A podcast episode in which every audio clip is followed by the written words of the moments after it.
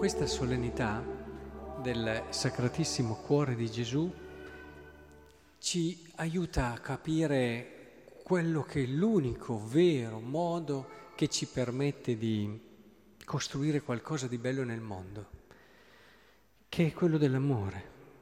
Eh, si parla proprio in tutte queste letture che abbiamo ascoltato di una logica non sempre così immediata. A volte pensiamo che sia più immediata la vendetta, ah, ci sembra anzi l'unica soluzione possibile. Pensiamo che sia più immediato a volte il compromesso o i giochi che ci permettono di andare avanti in tranquillità, creando mediazioni continue, eccetera, più con una filosofia politica che con una filosofia realmente di crescita e di costruzione sincera. Invece qui si dice che l'unico modo che può veramente trasformare e creare cose belle nel mondo è l'amore. Quando Israele era fanciullo io l'ho amato e dall'Egitto ho chiamato mio figlio. Questa è l'essenza di Dio, questo è lo stile di Dio, questa è la motivazione di Dio, questo è l'anima di Dio.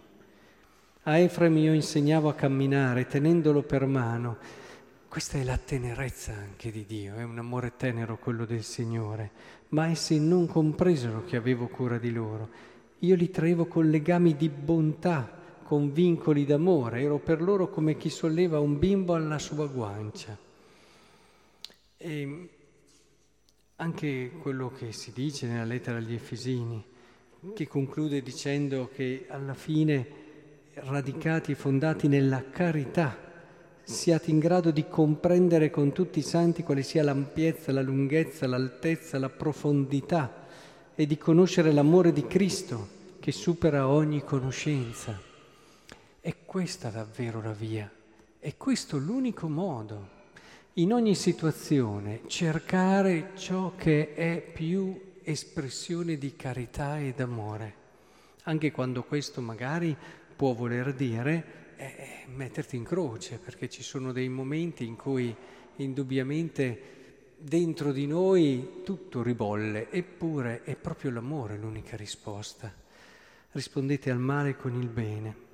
E qui eh, il Vangelo è chiaro. Chi ha visto ne dà testimonianza. Si parla di quello che è il culmine dello stile di Dio. All'uomo peccatore, all'uomo ingrato, all'uomo che fa fatica ad accogliere la bellezza di Dio, Dio risponde col dare la vita.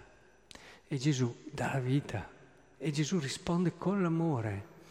E tutti dicono è uno sconfitto, vedete, no? L'amore non sembra la risposta più immediata, più efficace, ma alla fine è invece l'unica vera risposta. E allora il Signore ci invita davvero in questa solennità a comprendere sempre di più che non c'è situazione nella quale non possiamo rispondere con l'amore, non ce n'è una. Anche le più difficili, anche le più pesanti, anche quelle che magari nelle quali ci sentiamo ingiustamente, magari colpiti, sempre abbiamo la possibilità di rispondere con l'amore. Che ci aiuti in questo Cristo, Lui che l'ha vissuto e che ci aiuti davvero a viverlo con libertà interiore e con gioia di spirito.